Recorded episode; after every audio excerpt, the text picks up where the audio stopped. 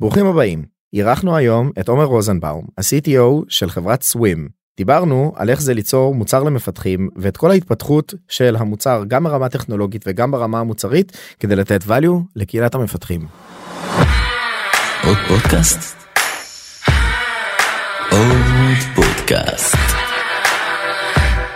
עוד פודקאסט לסטארט-אפים.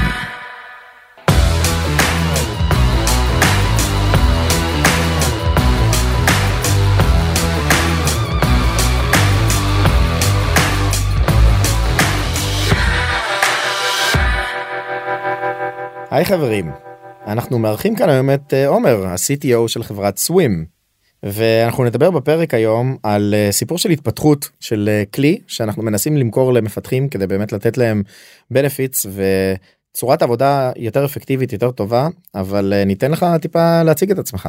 אז היי, קודם כל תודה רבה דמי שהזמנת אותי לבוא, כיף להיות כאן. אני עומר, אני אבא לגפן, כבר 11 שבועות, זו פעם ראשונה שאני ממש מציג את עצמי ככה. זה הפרויקט החדש. בדיוק, זה הפרויקט החדש. אני חושב שיש לי שני ילדים, סווים וגפן, ונשוי לנטה, ואני גר היום בנווה שרת, שתל אביבים יגידו שזה לא תל אביב, אבל לפי העיריית זה תל אביב, ובגדול הרקע שלי המקצועי המשמעותי התחיל בצבא, שהייתי בקורס בשם הרם, שמוביל לחיל מודיעין וכל מיני יחידות כאלה באגף המודיעין, ואני צריך להגיד שהוא גם שינה לי את החיים בהמון מובנים, גם יש לי משם המון חברים טובים, גם כמובן המון ידע שרכשתי, וגם הבנה של וואו, אפשר ללמוד המון בממש מעט זמן, עם שיטות למידה אפקטיביות ששינו לחלוטין את כל מה שהכרתי על למידה, והאמת שבדיעבד החוויה הזאת קצת פתחה לי פטיש ללמידה, כלומר ממש עניין בלמידה, וזה גם משהו שאני מתעסק בו מאז, כבר הרבה שנים. הייתי ב-8200, בסך הכל 7 שנים, תפקידי מחקר, פיתוח, הייתי סגן מפקד קורס הרם, 4 מחזורים אחרי המחזור שהייתי חניך, והייתי גם ראש צוות מחקר טכנולוגי, קצת אזרח עובד צה"ל, ואחר כך האמת שרציתי להרחיב קצת אופקים ולא לעשות רק מחשבים ותכנות, סייבר כאלה, אלא ללמוד קצת דברים אחרים, והגעתי לתוכנית באוניברסיטת תל אביב שנקראת תוכנית לאוטמן, תוכנית של 4 שנים שעושים בדרך כלל תואר שני בלי תואר ראשון, בגדול אפשר ללמוד מה שרוצים, וגם שם האמת שבראיונות לתוכנית הזאת שאלו אותי למה אתה פה, מה אתה רוצה לחקור, אמרתי, האמת שהיה לי חוויה מאוד משמעותית בקורס הרם, ואחר כך גם כשאחרי הצבא נסעתי קצת ללמוד גרמנית, וגיליתי שב4 שבועות... גרמנית? כן, בברלין, זה היה טיול אחרי צבא שלי, ואז גיליתי שב4 שבועות שאני לומד בשיטות מסוימות, ידעתי יותר גרמנית מערבית שלמדתי 6 שנים בבית ספר. טורף. אז אמרתי, אני רוצה לחקור קצת איך לומדים. אז למדתי כל מיני קורסים ממתמטיקה ופסיכולוגיה וחינוך וכלכלה וכימיה ובלשנות. כל מיני דרכים שונות להסתכל על למידה. ובמהלך הלימודים אז גם עבדתי בהדרכות בכל מיני מקומות. בין השאר יצא לי חוויה מדהימה לכתוב ספר הלימוד של תוכנית גבהים. כן, בטח. קיר, גניב. גם אנחנו עסקנו משם אנשים כאילו לפני הצבא. מגניב. במגשימים וגבהים בפאנורייז, אז עסקנו אנשים שאלעד ה-Head of Research שלנו פשוט חנך לאורך הדרך עד השירות שלהם, וגם הם הגיעו לקורסים באמת כאילו מהרם, לכאילו גם ממס, גם קורס תכנות וכאלה, זה כאילו באמת פלושיפ די מעניין. כן, יצא לי חלקם ללמד אותם בבית ספר, ואז לראות אותם אחרי זה בקורסים בצבא, זה כן, חוויה ממש מגניבה, חלקם עכשיו מפקדים על קורסים כאלה בצבא, זה ממש סגרת מעגל. אז השתתפתי בבניית תוכנית הלימודים, וגם כתבתי את הספר על רשתות תקשורת, אז יצא שהרבה אנשים אמרו לי, אתה הוא מהספר, אתה כמו בני גורן, אבל של סייבר, כל מיני משפטים מצחיקים כאלה. זה נראה לי אנלוגיה קשה. כן, כן, לקח לי קצת זמן להתמודד עם זה. אז זה היה חוויה אחת, הקמתי את Checkpoint Security Academy, ולימדתי בעוד כמה מקומות, זה היה גם בסינגפור, היית פיזית בסינגפור? כן, 9 שבועות. מעניין. לימדתי כל מיני הכשרות.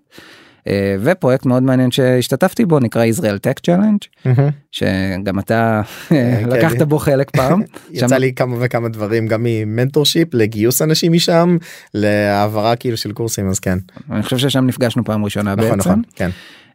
אז Israel Tech Challenge, או ITC בקיצור, הוקמה כגוף ללא מטרות רווח, שהמטרה שלו, אני קראתי לו בשם פנימי הגוף הלאומי לגנבת מוחות, זה כמו לא היה שם הרשמי, הוא היה לקחת חבר'ה מאוד מוכשרים, בוגרי תארים מאוניברסיטאות מובילות בעולם, כמו MIT וכאלה, בעיקר ארצות הברית וצרפת, אבל היו לנו סטודנטים מהמון המון מדינות, לעשות להם הכשרה בישראל, הכשרה מתקדמת בכל מיני נושאים, ואז בתקווה שיעשו עלייה וישתלבו בהייטק בארץ. שזה התחיל מכאילו רק יהודים, מה שאני זוכר. בהתחלה כן, כי לא מתוך מטרה שזה יהיה רק יהודים, אלא כי זה מאפשר עלייה קלה וכולי. נכון.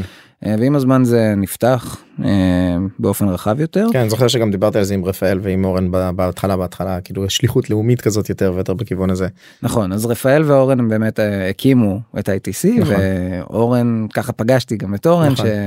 שהוא היה מנכ"ל ומייסד של ITC, והיום הוא מנכ"ל וקו-פאונדר של סווים, ושם גם פגשתי את גלעד, שאני הובלתי את מסלול הסייבר בישראל טק צ'אלנג', וגלעד הוביל את הפול סטאק בוטקאמפ, של הלמד אנשים בלי רקע בכלל בפיתוח, והוא אצלנו חייל הפרודקט, ותום, שהוא בוגר תלפיות, היה מפקד תלפיות, אז ב-ITC הוא היה אחראי על הביזדב, ואצלנו ה-Chief Business Officer בסווים, ככה, שם פגשתי את הקו-פאונדרים הנהדרים שיוצא לי לעבוד איתם. מעולה, וגם באופן כללי, כאילו ITC ממה שאני זוכר, ממש במחזור הראשון שגם אני כאילו הייתי שותף אליו, אז זה התחיל בכלל רק כאילו מסייבר ודאטה סיינס. נכון. זה היה כאילו הקור, ואנחנו נביא כאילו את האנשים שהם באמת הרבה הרבה יותר מתקדמים, אחרי תואר ראשון, שני, משהו כזה, אגב זה יכול להיות מתמטיקה וסטטיסטיקה, זה לא חייב להיות משהו שהוא מדעי המחשב או משהו בסגנון הזה. נכון, צריך להיות סטם, כאילו תואר מדעי מדויק כזה, ואם בהתחלה זה היה גם עם ניסיון פרקטי כלשהו, כן, בדיוק. כן, כן, נכון. ולאט לאט, כמו שאמרת, זה כאילו עבר אבולוציה. נכון. וגם הבוטקאמפ שהתחיל, וגם כל הדברים האלה במסביב, ואני זוכר שגם התחילו כאילו QA, אם אני לא טועה, נכון?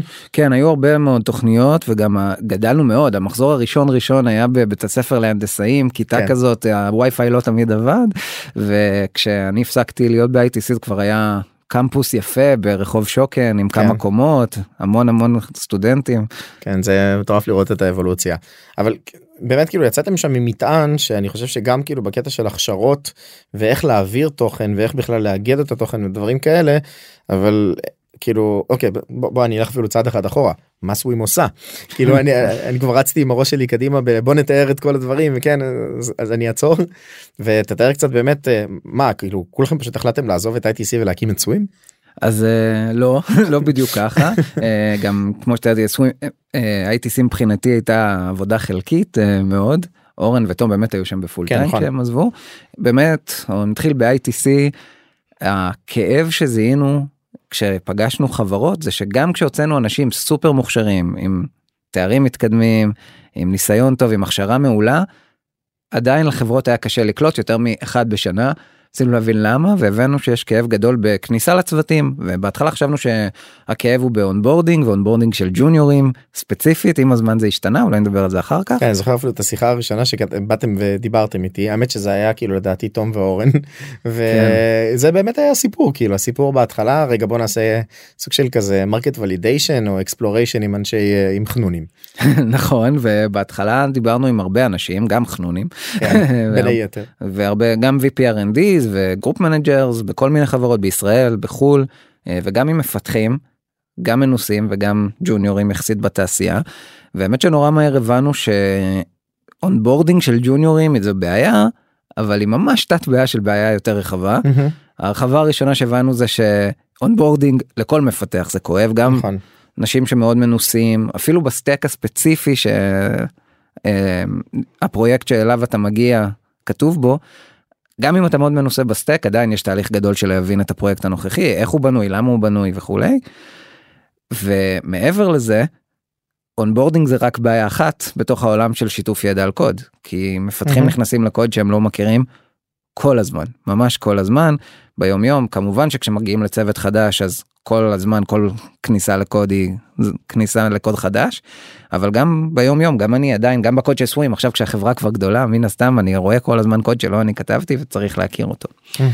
ובגדול, מה שאנחנו עושים בסווים זה לשנות לגמרי את איך שהעולם הזה של העברת ידע על קוד עובדת, כי אנחנו זיהינו שיש שני פתרונות שאנשים מציעים לעולם הזה.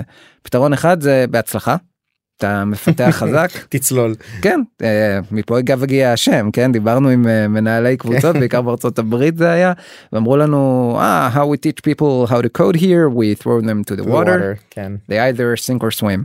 אמרנו, טוב, אז אנחנו רוצים לעזור להם לשחות, גלעד עלה על הקטע הזה. והדומיין היה פנוי. סווים איו, כן, היה פנוי, עוד היינו בהתחלה של הגל של האיו, אני חושב. אז כן, נכון, אז מכאן גם השם.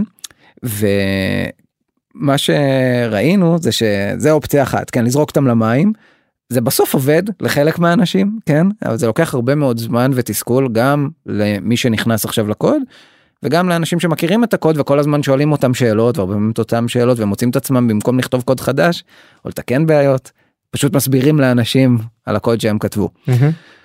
והעולם השני זה, טוב, יש פתרון כזה שנקרא תיעוד, תכתבו מסמכים ואנשים יקראו אותם ויהיה בסדר. כמה מפתחים אוהבים לתעד. נכון, בדיוק, אוהבים לתעד, אוהבים לקרוא תיעוד, ובכלל כל העולם הזה גילינו שהוא שבור לחלוטין, כלומר כשדיברנו עם מפתחים, הבנו נורא מהר שתיעוד זה לא באמת פתרון, כי אם יש תיעוד, קודם כל כנראה שאין תיעוד, אבל אם יש תיעוד, הוא לא מודכן. כן. כתבת פעם אחת, מתי אתה זוכר לעדכן את התיעוד? בדיוק, ואם הוא קיים ואיכשהו מעודכן, אתה אפילו לא תמצא אותו כשאתה צריך אותו, רק אחרי זה תגלה, בעצם יש מסמך שמישהו כתב. קצור, זה כל כך שבור שלמה בכלל לטרוח ולכתוב מסמכים מראש. אז אנחנו בסווים באמת משנים את זה לגמרי, ואנחנו בונים פתרון תיעוד חדש, שבו אנחנו גם מאפשרים ליצור מסמכים שהם coupled לקוד, כלומר הם מתארים גם, יש טקסט וגם רפרנסים לקוד, זה יכול להיות סניפט, כמה שורות של קוד, יכול להיות טוקן, נגיד שם של פונקציה, שם של קלאס, יכול להיות path, והחיבור הזה מאפשר כל מיני דברים, הוא מאפשר גם לוודא שהתיעוד עדכני, אנחנו סורקים בכל פול ריקווסט את השינויים שנעשו בקוד, בודקים האם יש מסמכים שמדברים על האזורים שהשתנו, ואז או מעדכנים אוטומטית את המסמכים, או מודיעים לך שעכשיו צריך לעשות את השינוי. אני אשאל שאלת תם, מסמכים, מה? וורד? אז לא וורד. אז זהו, זה כאילו, מסמכים נשמע לי כזה כבד. אתה צודק, ויש בעצם, זו שאלה מאוד מעניינת, כי בעצם אנחנו נכנסנו לעולם שבו העברת ידע ותיעוד כמעט הולכת יד ביד, ויש אנשים שאומרים, יש קומנטים בקוד, ויש מסמכים, זה הדרכים לצרוך העברת ידע. ובעצם מסמך זה דרך אחת, יש לו כמה יתרונות, למשל הוא יכול להעביר אותך בכמה אזורים בקוד, אחד אחרי השני והכל מרוכז, יכול להיות מסוגנן יפה עם הדינגס וכאלה, מצד שני הוא לפעמים מאוד כבד וקשה למצוא אותו, ולכן יש לנו גם כל מיני דרכים נוספות למצוא את המסמכים האלה כשצריך אותם, אז תחתי להגיד קודם יש חלק של לשמור את התיעוד עדכני, כחלק מתהליך הפול ריקווסט, אז בעצם חלק משגרת הפיתוח, חלק של למצוא את התיעוד כשצריך אותו, ובזה יש לנו פלאגינים ל-IDEs, שעוזרים לך כשאתה רואה אזור מסוים בקוד לדעת איזה מסמכים רלוונטיים, או סוגים קצת אחרים של תיעוד, שהם בעצם מסמך מאחורי הקלעים, וגם אנחנו עוזרים בעולם היצירה של תיעוד, שכמו שאמרת, מפתחים לאו דווקא אוהבים לכתוב תיעוד, לאו דווקא, אנחנו מפתחים, לימדו אותנו לפתח תוכנה, לאו דווקא קורס בכתיבה אקדמית או טכנית, כן? אתה יודע שיש את האסכולה שלמה של naming conventions. נכון. How do you name variables? איך אתה נותן שמות למשתנים? אחת הבעיות הכי קשות במדעי המחשב. לגמרי, זה 95% מהזמן שמפתחים בזבזים, זה על naming. נכון, וגם כשבאים לכתוב, אנחנו ראינו את זה מאנשים שאמרו, תקשיב, אני לא יודע אפילו איפה להתחיל, יש פה קוד בייס ענק, מאיפה אני מתחיל בכלל? אז אנחנו גם עוזרים שם באמצעות... Public Void Main. למשל, כן, זה נקודת התחלה אחת, מה אם יש לך 20 אגב פונקציות מיין? אז אנחנו עוזרים גם שם מסטטיק אנליסיס לקוד והצעה של מסמכים. מגניב, לא אבל זה לא התחיל מזה, זאת אומרת, אם אני לוקח עכשיו rewind קצת, ובאמת מתאפס לבכלל גם בשלב הדיסקאברי נקרא לזה, ובו, נראה לי נעשה לא רגע צלילה לדווקא הטכני-טכנולוגי איך מימשנו, אלא יותר בדיסקאברי עצמו. ובאמת בשיחות הראשונות שהיה לכם, אם זה מנהל לפיתוח, אבל באופן כללי אנשים טכנולוגיים, ניסיתם לפתור איזושהי בעיה מסוימת בצורה מסוימת, נכון? כאילו... נכון, ואנחנו ממש זוכרים, יש גרף שאנחנו מציירים לפעמים, אז אני אנסה לעשות את זה במדיום הקולי, עם כזה, עם הכל, אז בגדול... אנחנו תראים כזה, כזה, זה היה, באים לשיחה, יש עלייה, מדברים מה הבעיה שאתם באים לפתור, אנחנו פותרים שטוף יד על הכל, וואי, באמת, זה בעיה קשה, ואנחנו חבר'ה מנוסים שהתעסקו בהכשרות, מעניין, אולי יש לכם משהו מעניין להגיד, ואנחנו מדברים עם האנשים על גודל הבעיה אצלם, זה מטורף, אנחנו מבזבזים על זה מלא זמן, אין לנו שום פתרון לזה, זה נורא, ואז... באים להציע כל מיני פתרונות, וזה היה די מתרסק, כי בגדול... לפי הפתרון שאתם מציעים זה היה מתרסק בשיחה? כן, בהתחלה הפתרונות שלנו היו לעזור בידע גנרי. נגיד, אנחנו יודעים, ב-ITC, הכשרנו אנשים, לימדנו אותם, נגיד, פייתון. לימדנו אותם מערכות הפעלה. ואמרנו, אנחנו לומדים אותם איך עושים פייתון בתעשייה, עם best practices נכונים, כי הם באים מהאקדמיה, טוב, תקשיב, זה כאילו בסדר, ידע גנרי, אם הם לא יודעים אותו כבר, שילכו לאיזה קורס. שזה כאילו המעסיק אומר את הדבר הזה? כן, אין זמן עכשיו לבוא וללמד את האנשים האלה, וגם אם יהיה לי את הזמן ואתה תחסוך בזה, רוב הזמן הולך ללמוד את הקוד שלי, ובזה אתם לא תוכלי לעזור לי, כי אתם לא מכירים את הקוד שלי, רק אני מכיר את הקוד שלי. זהו, זה באלמנט של הג'וניורים עדיין שדיברנו עליו? אז בהתחלה זה היה ממש על ג'וניורים, ולכן רצינו באמת לפתור את הדברים הגנריים, כמו איך כותבים נכון בתעשייה, כמו מה זה לכתוב קוד עם טסטים, כי מישהו שיצא מהאוניברסיטה לאו דווקא עשה את זה. אין את הפרקטיס הזה. נכון, אז ממש לעבור את הגאפ הזה בין האקדמיה לתעשייה, ובגדול זה לא ריגש, כלומר, קיבלנו ולידציה מאוד טובה לכאב של כניסה לקוד, או לצוותי פיתוח, או לפרויקטי פיתוח, אבל פתרון שנגע באזורים גנריים פשוט לא ריגש אף אחד, בכלל לא. מה שכן, אמרו לנו, הבעיה היא הקוד שלנו, והתחלנו לשמוע איך אנשים פותרים את זה, ואז אמרו, תשמע, יש תיעוד, ואנחנו יודעים, אוקיי, זה עובד לכם? לא. למה? זה לא מתועד, זה לא... זה... אם מישהו כבר כתב, זה לא עדכני. זה outdated, נכון. זה... ולא עשינו, מוצאים את זה. עשינו ריפקטורינג, אז הנה, פתאום עכשיו אחרי ריפקטורינג, הכל כאילו השתנה. בדיוק, אבל אי אפשר לפתור את זה, אי אפשר שדוקומנטציה תהיה עדכנית, אז כן. כאילו זה ככה, וככה כולם חיים כבר המון שנים, וזה מה יש. ופה זה היה מאוד מעניין, כן? כי אומרים לך, יש כאב אמיתי, ואין פתרון ברור.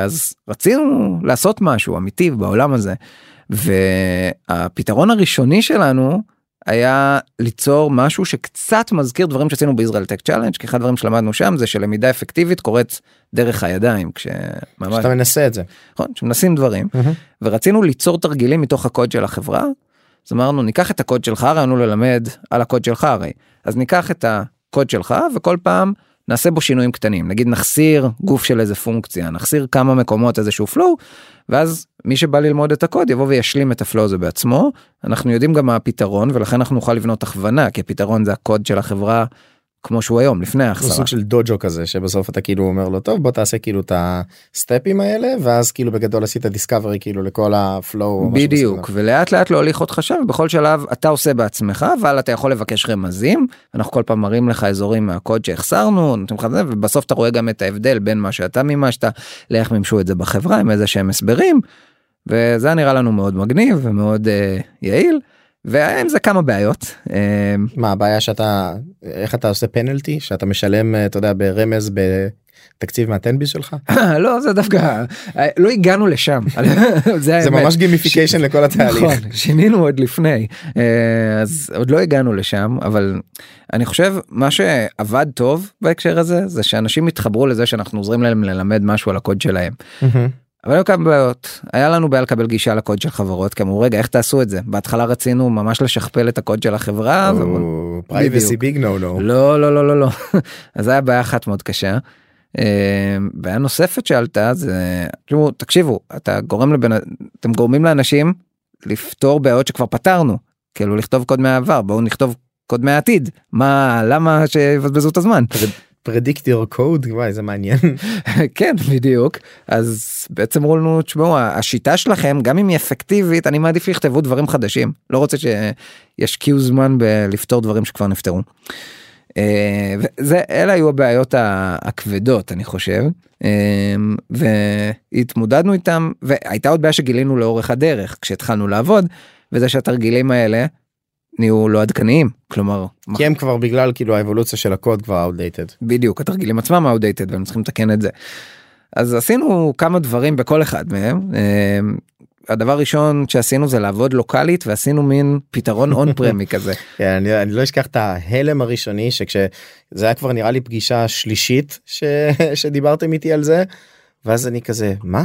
למה מימשתם את זה באלקטרון? ואז אמרת איזה 3 מילים, אני מבין, אוקיי, אתם רוצים ללכת ל-on-prem, כאילו, זה כאילו כזה, המומנט, אבל אני כזה, וואו, כמה לא כיף זה כנראה. לגמרי, זה בא עם כאב מאוד גדול, כן?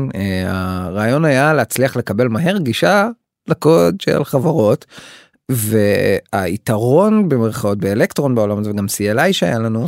בוא תסביר את זה, דקה, מה זה אלקטרון, כי אני חושב שפלטנו את זה כאילו ישר, ולא בטוח שכולם מכירים. אז אלקטרון הוא פרויקט שמשלב כרומיום, בעצם המנוע של הדפדפן שיש גם בכרום, ומאפשר לארוז כמו WebApp, פשוט כאפליקציית דסקטופ לוקלית. אז בעצם גם אנחנו משתמשים באלקטרון די הרבה ביום-יום, אני חושב, הרבה מפתחים, יש לנו סלק על המחשב נגיד, או וואטסאפ, מה שפעם נקרא וואטסאפ ווב, ובעצם הפך להיות וואטסאפ ווב כזה בנדל, נכון?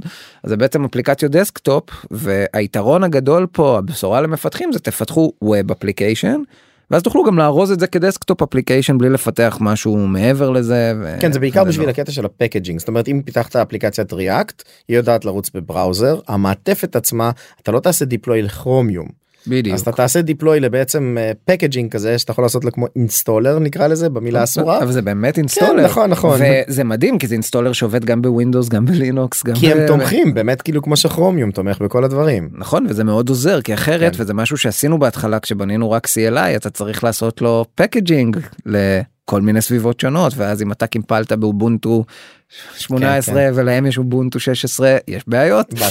כן, אז אלקטרון מהבחינה הזאת היה שיפור אל מול לעשות פקג'ינג בעצמנו. אז כן, אז באמת השתמשנו באלקטרון בשביל פתרון לוקלי, וגם בכלי CLI כזה, והיה לזה יתרון אחד מאוד משמעותי, וזה פתח פשוט את הדלת של ה-security constraint, כי בסוף בארגונים, אם מפתח מתקין משהו על המחשב שלו, בדרך כלל מותר, כל מפתח יכול להתקין... כאילו. נכון. אם יש לך לוקל אדמין. נכון. אם אין לך, אז לך תבקש, אבל בכל מקרה זה כאילו אפשרי סביב איזשהו תהליך. נכון, וזה פשוט. ואחרת לבקש הרשאה אחרת לקוד, בין אם באמצעות גיטאבאפ, בין אם באמצעות לעשות קלון, כמו שרצינו בהתחלה וירדנו מזה מאוד מהר, צריך איכשהו להגיע לסקיורטי של החברה, ואז זה לוקח תהליך, וכשאתה בתחילה דרכך, רק 4 פאונדרים, עוד בלי גיוס כסף, עוד בלי סוק 2 ו-NDA, ואתה פשוט רוצה לבדוק מה שאתה עובד עליו הוא אמיתי ועובד, זה לא כל כך אופציה. כלומר, להתחיל לעשות את התהליכים האלה מול הליגל של חברות, כי הן לא סופרות אותך בשלב הזה. ולכן התחלנו באמת מפתרון שהוא on-premi כזה, לוקלי על המחשב של המפתחים, עם אלקטרון ו-CLI. כמובן שיש לזה גם מחיר מאוד גדול. למשל, לגרום למפתחים להתקין את הגרסה החדשה, שמה שהוצאת. כל מיני בעיות כאילו שנפטרו כבר, כי עברנו לסאס, נכון? אבל... עד כדי IDs. נכון, עד כדי. כאילו עדיין כשאתה משתמש ב-IntelliJ, כשאתה משתמש ב-VS Code, עדיין יש לך אפדייטים. זה לא משהו שכאילו אנחנו נמנענו ממנו, ולדעתי גם לא נמנע, כל עוד אתה באמת עדיין עובד בדסקטופ אפליקיישן, ואני לא יודע, כאילו אני אזהר במה שאני אומר, אני לא חושב שזה בעיה שתיפטר, זה ה-Web-Based IDs, כל טוב ויפה, עד גבול מסוים. נכון, נראה לי שנחכה ונראה עוד מה יהיה. בגלל זה אני אתבדה עוד איזה 10 שנים נראה לי, ויצחקו עליי מזה התרח הזקן הזה, אבל בסדר, כרגע אני לא רואה את זה משתנה. סבבה, אני חושב שלגבי IDEs בבראוזר אנחנו נראה, אבל כבר היה בטוח אז כאפליקציית אלקטרון שזה לא פתרון טוב, ובטח כשאתה בתחילה דרכך בסטארט-אפ, וכל האפליקציה שלך משתנה לחלוטין, הרי כל שבוע. בטח. זה לא שלב שבו אתה רוצה להתקשר ליוזרים, תקשיב, תתקין את הגרסה החדשה בבקשה, וזה מה שהיינו עושים. אז באמת, זה פתר את הקונסטרנט של הסקיוריטי, עדיין נשארנו עם האמירה של, אבל למה הם עושים בעיות מהעבר, שיפתחו... זה כבר פרודקטיאלי, אבל עכשיו זהו. נכון, זה פרודקטיאלי, נכון. ובעיה נוספת, שהיא על התפר הפרודקטיאלי-טכני, זה התרגילים יוצאים מעדכון, אז צריך עכשיו מחדש לעדכן אותם. השיטה. נכון. ואז מה שקרה, זה שהאמת שקצת במקרה, פיתחנו לעצמנו כלי פנימי, וזה היה ב-CLI שלנו, ה-CLI שלנו היה נקרא Swimm, אז כזה היה, כדי לנגן תרגיל, היית עושה Swimm Play וכאלה, שמנו Swimm Verify שהיה רץ על כל התרגילים, ובודק אם הם עדכניים. אם נשבר משהו או לא. בדיוק, זה היה כלי פנימי, ופעם בשיחת זום, זה גם היה קורונה, וזה היה רק זום אז בכלל, אז הראינו את זה ללקוח, ואמר, רגע, אתה רוצה להגיד לי שיש לך כלי, שאומר אם כל האונבורדינג שלי, כי אז זה מה שזה היה, תרגילים לאונבורדינג, עדכני או שיש משהו שכבר השתנה בקוד ואני צריך לעדכן אותו, זה הרבה יותר מעניין מכל התרגילים שלכם. וזה בעצם היה הבסיס שגרמנו להבין שאולי יש כאן משהו אחר שהוא מעניין, כי יצרנו בעצם שיתוף ידע מבוסס קוד, כרגע הדרך להנגיש את הידע היא באמצעות תרגיל, אולי זה צריך להשתנות, ועדיין הייתה בעיה שהם היו כל הזמן נשברים והיה צריך לעדכן אותם. ואז היה פה כמה שאלות גדולות, כן? ואחת מהן... כמה אנשים הייתם באותו הרגע? בשלב הזה זה היה כשגייסנו סיד. מי גייסתם? מפיטנגו וטאו ונצ'רס. אז סיד של $5.7 מיליון. ממש עם הגל הראשון של הקורונה, כזה חתמנו על הטרם שיט, ואז הבורסה נפלה, והמשקיעים שלנו הם תותחים, וגם היו תותחים, ולא משכו לנו את הטרם שיט או משהו כזה, היו איתנו ועדיין איתנו. באותו שלב, אני חושב היינו 4 פאונדרים, משהו כמו 3 מפתחים, וכן, מרקטינג. שגם הייתה איתכם ב-ICC. נכון. שכבר הבאתם עוד אנשים מהצוות מאז. נכון.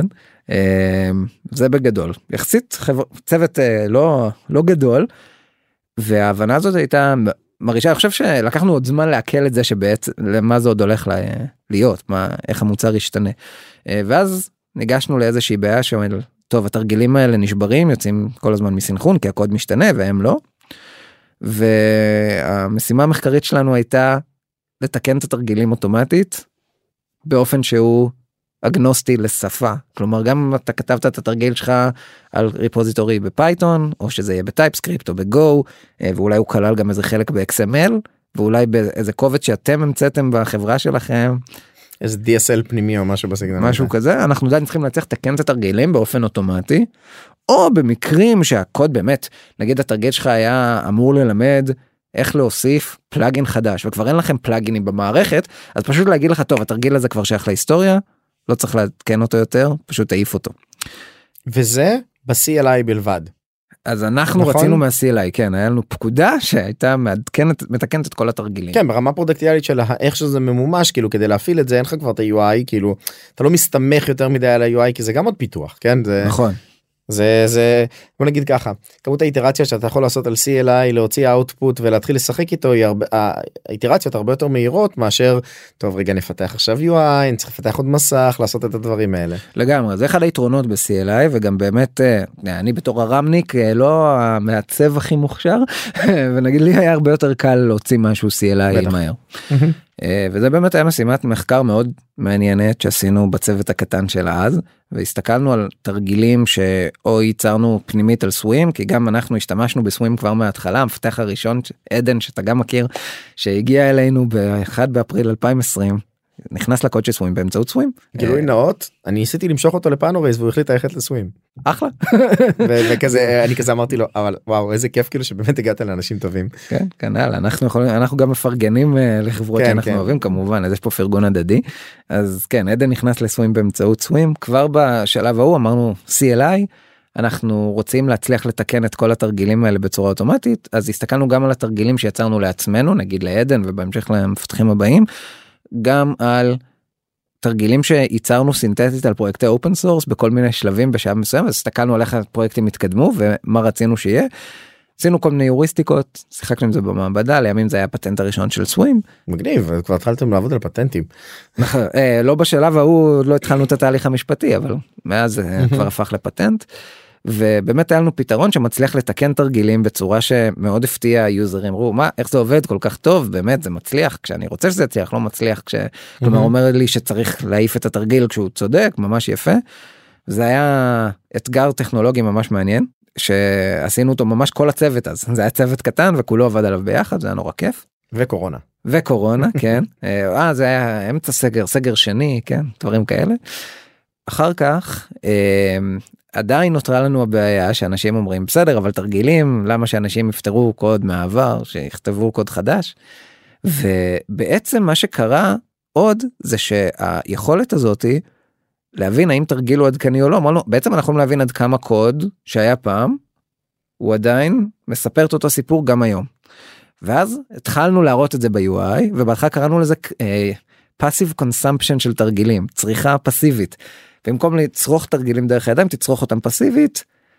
אני חושב שלא כך רצינו לקרוא לזה בשם מסמך, אבל זה מה שזה היה, זה המסמך. המסמך קצת אחר, מסמך שכולל טקסט וכולל חלקים מקוד.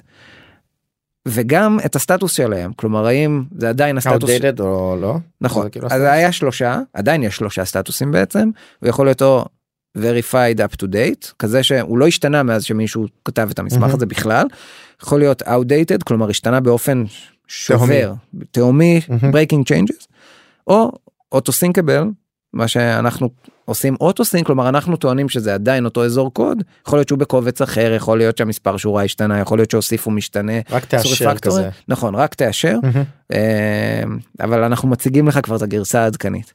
ואז הראינו את זה במסמך, ופתאום אמרנו, רגע, יש פה סוג חדש של תיעוד, או של העברת ידע, זה מסמך. טכנולוגית זה מה, זה ווב פייג' כאילו? מסמך? כן, אז עכשיו, כן, זה בעצם, היום זה מרקדאון, מסמך הוא מרקדאון, שנמצא ברפוזיטורי שלך, נכון? והרינדור שלו הוא בווב-אפ. כן, מפרסם אותו ומציג אותו כמו מסמך, אז כאילו מי שמסתכל על זה, זה יכול לראות כמו מסמך בכל פלטפורמה תיעוד אחרת, כמו גוגל דוק לצורך העניין. כן, גם כאילו בגיטהאב אתה רואה את קבצי MD כאילו מפורמטיים, בדיוק לפי כאילו באמת מה שצריך, ואתה ניגש לזה בווב בראוזר, זה לא... נכון, ההבדל בין זה ובין מסמכים רגילים, או שאנחנו רגילים לראות, הוא שיש באמת רפרנסים לקוד, וטרקינג שלהם, שמשתנה. אז אם יש פה פתאום פאס לקובץ, אתה יודע שהפאס הזה תקין, כי אם הקובץ היה עובר ריניים או זז לתקיעה אחרת, אנחנו היינו עוקבים ומשנים את זה, וככה גם על שורות קוד או שמות משתנים, ודברים נוספים שאתה מתייחס אליהם תוך כדי. אם אני מתייחס לזה עכשיו מבחינת ארכיטקטורה, כאילו עברנו אבולוציה, זרקנו לפח אלקטרון, התחלנו CLI, ועכשיו אנחנו מתחילים נקרא לזה לבנות למעלה ל-UI, פתאום ה-UI שלך הפך להיות Web Browser, אבל מה יש לכם? Web App שכאילו מכיל את הקבצי MD האלה, איך זה עובד כאילו מבחינת אפלו? מה אני עכשיו, הנה דמי CTO בפאנורייז, מקבל בתור Deliverable? אז אתה מקבל כמה דברים. והאם בכלל זה דמי ה-CTO או מישהו אחר? אז הרבה פעמים זה מתחיל באמת בתור המפתחים, כלומר זה בכלל בעולם של כלים למפתחים, יכול להיות ש-CTO הוא בן אדם שיכול להתלהב מהעניין, אבל עוד לא פגשתי CTO שיגיד, אני עכשיו אכריח את כל המפתחים שלי לעבוד עם הכלי הזה. זה פשוט לא עובד ככה. אז הרבה פעמים אנחנו מגיעים למפתחים שרוצים להשתמש במוצר, או ראשי צוותים שרוצים להטמיע אותו בצוות שלהם. ואז מה זה המוצר? אז המוצר כולל כמה חלקים. אחד זה ה-Web App שלנו, כלומר AppSwimm.io, אתה נכנס, אתה יכול ליצור מסמכים, יצירת מסמך, אתה כולל טקסט, אתה כולל רפרנסים לקוד, ואני חייב אבל גישה עכשיו בעצם לריפוזיטורי. נכון, אבל הגישה קוראת... מה שניסינו כאילו להימנע ממנו אז. נכון, אז עכשיו אנחנו שומעים את המחיר של, כן, אנחנו צריכים גישה לקוד, אנחנו עכשיו כבר חברה גדולה יותר עם SOC 2 compliant, יש לנו ISO 27001, יש לנו כל מיני פרוטוקולים ודברים שאנחנו עושים כדי לוודא שהכל מאובטח, ואנחנו לא שומרים קוד או את התיעוד של הלקוחות בשום שלב. וזה משהו שמאוד מקל, אם בהתחלה רצינו לעשות קלון לכל הריפו, כן, מזמן, אז היום אנחנו לא שומרים בעצם שום מידע רגיש. אתה זורק את האחריות על הריפו שלו בגדול. נכון, אני שם את הקבצים שלו, הקוד הוא אצלו, התיעוד הוא גם אצלו, כקבצי מרקדאון, יש לזה הרבה יתרונות אחרים, גם מבחינת מי שיש לו גישה לקוד, יש לו גישה לתיעוד. זה רק להם, כאילו באמת ה-authorization authentication. נכון, הוא בעצם מנוהל בגיטהאב לצורך העניין, וגם מבחינת ורז'נינג שאתה מקבל כחלק מזה שזה מנוהל בגיט. הדבר היחידי פשוט חוץ מדאטה סטורג' בגדול אתה נותן access לווב אפליקיישן שלך, פשוט go and fetch. נכון, הווב אפליקיישן פונה, בעצם הבראוזר פונה לגיטהאב, לוקח את הקבצי קוד, אז כל התקשורת היא, גם וגם, גם הקוד וגם ה-MD, נכון, גם וגם, פנייה מהווב אפ, מהדפדפן בעצם, אל גיטהאב באמצעות גיטהאב API. וזה רק גיטהאב היום? אז כיום אנחנו תומכים רק בגיטהאב כגיט הוסטינג סרוויס, ואנחנו בהמשך רוצים לתמוך בגיטלאב וביטבקט, ונוספים. או עוד הפרוביידר הבא שיצא של גיט לצורך העניין. כן. כן, מעניין. אז זה חלק אחד, זה ה-Web Application. חלק נוסף שיש, זה אינטגרציה לתהליך ה-Pull Request. אז יש לנו אפשרות להתממשק עם אותו סווים וריפיי של אז ב-CLI, זה השריד הקטן לכל CI, אבל האינטגרציה הכי מהותית שלנו היא לגיטאב, באמצעות גיטאב אפליקיישן, שמה נחשים בעצם, אתה עושה עכשיו פול ריקווסט. מתלבש לך את זה כהוק כאילו לתהליך. נכון, ברגע שעשית פול ריקווסט, מה זה פול ריקווסט? זה בעצם שינויים ברפוזיטורי, נכון? אנחנו מסתכלים לראות אם השינויים השפיעו על אזורי קוד שהתייחסת אליהם באיזשהו מסמך, אם כן, אנחנו מבינים, האם זה שינוי שהוא שינוי שובר, לא שינוי שובר, מציעים לך עדכונים בהתאם, והגיד הבא שם לך קומנט כזה, אומר, הנה יש פה מסמך אחד שאתה צריך לוודא שעדכנו אותו נכון, תעשה אקספט או לא, אפשר גם בקונפיגורציה להגדיר שאתה אוטומטיקלי אקספט את כל השינויים שאנחנו מגדירים בקטנים. זהו, אקספט בפול ריקווסט בעצם על הקבצים שגם ככה אתה מאחסן, שהם כאילו משמשים את סווים כדי להציג. זה לאו דווקא על הקוד. נכון, והם גם קריאים, אתה יכול לקרוא אותם, בסוף זה מרקדאון, כן? בואו. וזה גם צ'ק, כלומר אפשר להחליט שחוסמים כל פול ריקווסט מלהיות מרג'ד, עד שכל הדוקומנטציה עדכנית, בדיוק. ופה פתאום נהיינו מאוד דומים לטסטים. זה אגב השלב נראה לי שהבנו שאנחנו בעצם DevTool, אנחנו לא כזה כלי לאונבורדינג או למידה. לטריינינג או כן. טריינינג, כן, אנחנו ממש דב-טול. אנחנו כמו שיש טסט שמוודא שהקוד פועל בצורה שציפית, יש פה עכשיו טסט נוסף שמוודא שכל התיעוד שלך הוא עדכני, ומתאר נכון את המצב של הקוד. אז אינטגרציה נוספת ובגיטאב. ועוד חלק משמעותי זה IDE, פלאגינס, שעוזרים להגיע מאזור קוד מסוים למסמכים שמתארים אותו. טרק-בק כאילו בגדול. זאת אומרת, אתה עכשיו היום מקודד, אתה רוצה להגיע, רגע, מה קורה פה עכשיו, אני רואה את זה ב-ID, קפוץ לי ל... נכון? נכון, אז זה יכול להיות בכמה מקרים, או שאתה נכנס לקוד שאתה לא מכיר, נגיד, אני עכשיו מדבג, קוד שמישהו אחר כתב, ואז אני רואה, יש פה, יש לנו גלגל הצלה כזה של סווים, או עכשיו זה ישתנה אולי לגלים, אז אני לא מתחייב בדיוק על ה-UI, אבל יש לנו סמיכה ב-VS Code ובכל הסוויט של IntelliJ, אז לא משנה, PyCharm, VS Code. של JetBrains. כן, של JetBrains, כן. דברים מדהימים. בהחלט. אז האדיטור אהוב עליך, יש לנו מין סימן, אתה מסתכל, אתה לוחץ, ואנחנו בתוך ה-ID כבר מרנדרים את התיעוד, וככה אתה יודע שיש מסמך רלוונטי לאזור שאתה מסתכל עליו, גם אם לא חשבת לחפש אותו.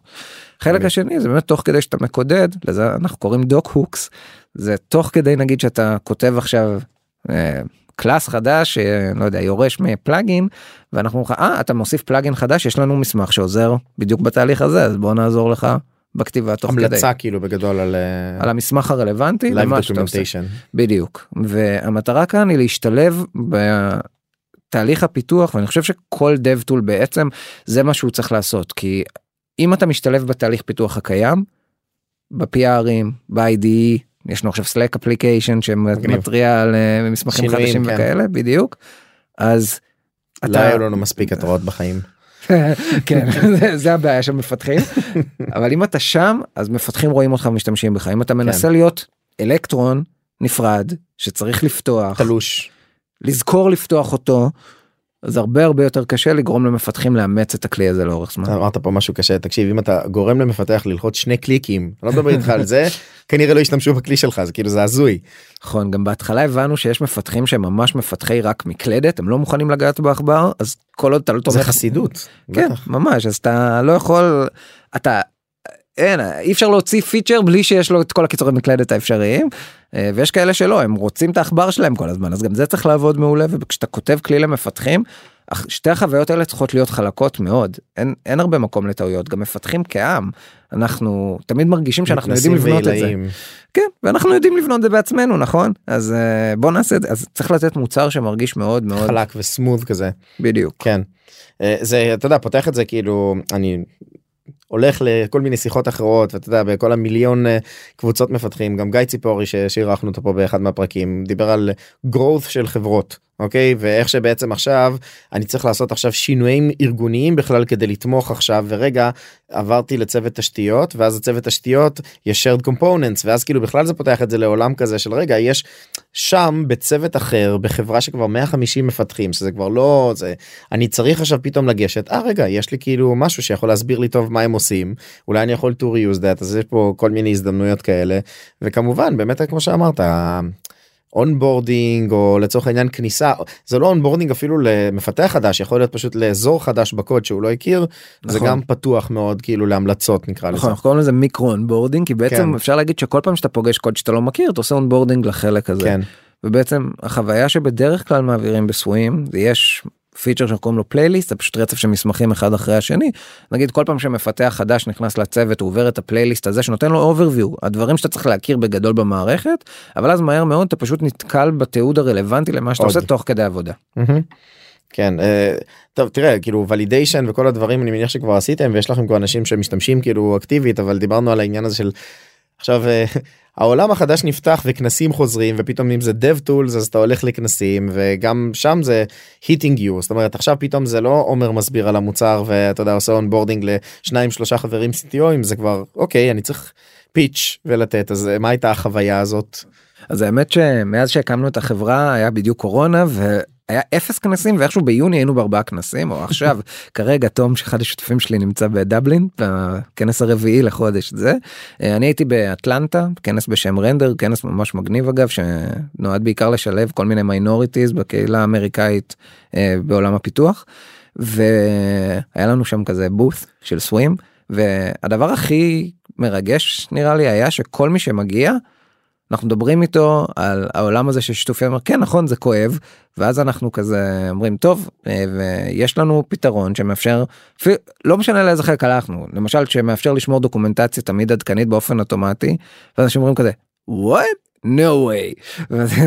והם פתאום רוצים לשמוע ומדברים איתך, באמת מתלהבים מהנושא שאתה בא לייצר. אני חושב שזה היה פעם ראשונה שהייתי בצד השני של העולם, דיברתי עם אנשים שלא מכירים אותי בשום דרך, בדיוק.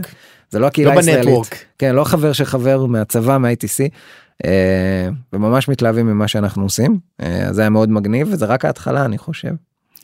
מגניב להלאה, אז אם אני רוצה לסכם, וכאילו, אתה יודע, מבחינת המסע שלכם אפילו, בתור שותפים, וגם בבנייה של המוצר, אז זה קצת אבולוציה, זאת אומרת, גם איזשהו pain point שאני מניח שאתם זיהיתם בקרב הרבה מאוד, כל איזה סטודנטים, אני אפילו לא רוצה להגדיר את זה בתור תלמידים שלכם, כי זה ככה, ולאבולוציה, בסוף של כאילו, לעשות חידוד יותר של הבעיה, מבעיה נקודתית כרגע, של דוקומנטציה, ואולי תרגילים ואונבורדינג, אבולוציה גם, נקרא לזה, טכנולוגיה איך לממש את זה, שאני מניח שגם זה גם יעבור עוד אבולוציה בעתיד. אני מסתכל, אתה יודע, גם אלמנטים של עכשיו להתממשק לתהליך ה-CI שלך.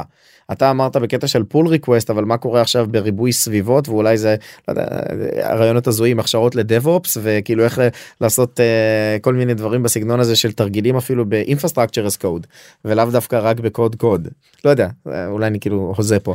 האמת שיש לנו כבר אנשים, לקוחות שמשתמשים בסווים ומתעדים, טרפורם, קוברנטיס. כי זה העולם שלנו היום, כאילו, אוקיי?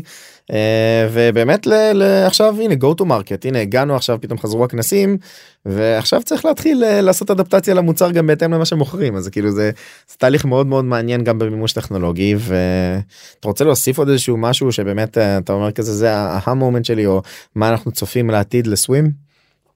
כן, דבר אחד אני חושב שנורא מגניב, אמרנו קצת בין השורות, זה שכשבונים מוצר למפתחים, אז קודם כל אנחנו משתמשים בעצמנו של המוצר, וזה נורא כיף, כלומר כל המפתחים בסווים מאוד מאוד משפיעים על הפרודקט, ויש להם רעיונות מעולים, חלק מהפריצות דרך הפרודקטיות מגיעים מתוך המפתחים, שזה מדהים, ואנחנו גדלים, רואים עוד ועוד משתמשים, וכל מי שמתעניין בעולם הזה ששיתוף ידע על קוד, רוצה לעשות אותו טוב יותר אצלו, רוצה לנסות להשתמש בסווים, רוצה לדבר איתנו, רוצים להשתמש בסווים לאורך זמן, אנחנו מאוד נשמח. איך לגשת? מה הבא? פשוט להיכנס swimm.io, סווים עם שניהם, זה חשוב להגיד swimm.io, ככה הדומיין היה פנוי. הגיוני. כן, אז תיכנסו לשם, ואפשר להירשם. אונבורדינג, פשוט נרשמים. כן, אפשר לבקש דמו איתנו, יש לנו גם קומיוניטי סלאק, שאפשר להצטרף ולדבר איתנו על כל דבר. סווים חינמית בתור התחלה ל-15 משתמשים ברפוזיטורי אחד, אפשר להתחיל להשתמש בחינם, ואנחנו מאוד שמחים גם ללוות בתהליך. מגניב, מעולה. אז ממש ממש תודה שבאת, אומר, אני חושב שאנחנו יכולים לחפור פה בנושא הזה, ולהתחיל לפתוח עוד איזשהם כיווני מחשבה של מה לעשות עוד ועוד, ותרגישו חופשי גם לפנות לעומר, גם בלינקדאין, טוויטר, פייסבוק, או לא יודע, כל אמצעי אחר, ואני מניח שתרצו כאילו, תשמחו אפילו לעזור באלמנטים האלה. תודה רבה רבה דמי, היה ממש כיף להיות פה, ותמיד כיף לדבר איתך. כיף, תענוג, תודה. סיימנו עוד פרק של עוד פודקאסט טכנולוגי. אני אשמח אם תוכלו לפנות אליי